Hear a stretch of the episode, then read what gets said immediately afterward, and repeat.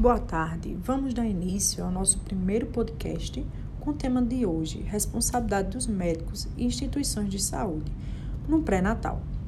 De acordo com a Lei 8069 de 1990, é, denominada Estatuto da Criança e do Adolescente, ou simplesmente ECA, tem como lei proteger integralmente crianças e adolescentes.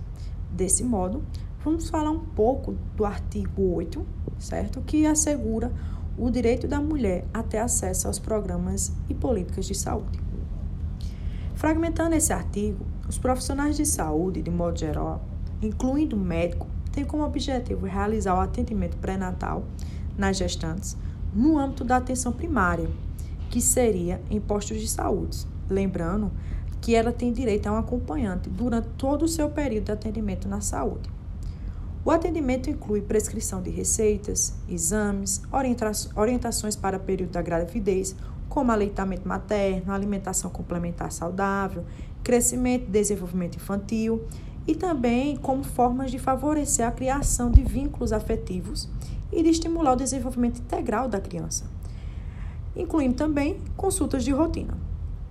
Eles também irão ajudar no último trimestre da gestação, garantindo o estabelecimento que será realizado o parto, ou seja, dará todo apoio o que a gestante precisa. Já falando um pouco dos serviços de saúde, é, onde for realizado o parto, irá garantir à mulher e ao seu filho recém-nascido uma alta hospitalar responsável e contra-referência na atenção primária, bem como acesso a outros serviços e a grupos de apoio à amamentação.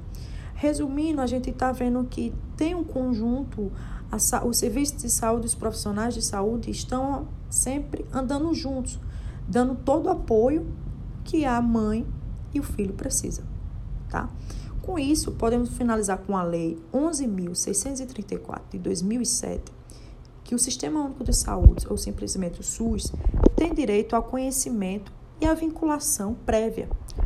Ou seja, a maternidade na qual será realizado seu parto, a maternidade que, na qual ela será atendida no caso de intercorrência pré-natal e todo apoio que a gestante ou a criança irão precisar.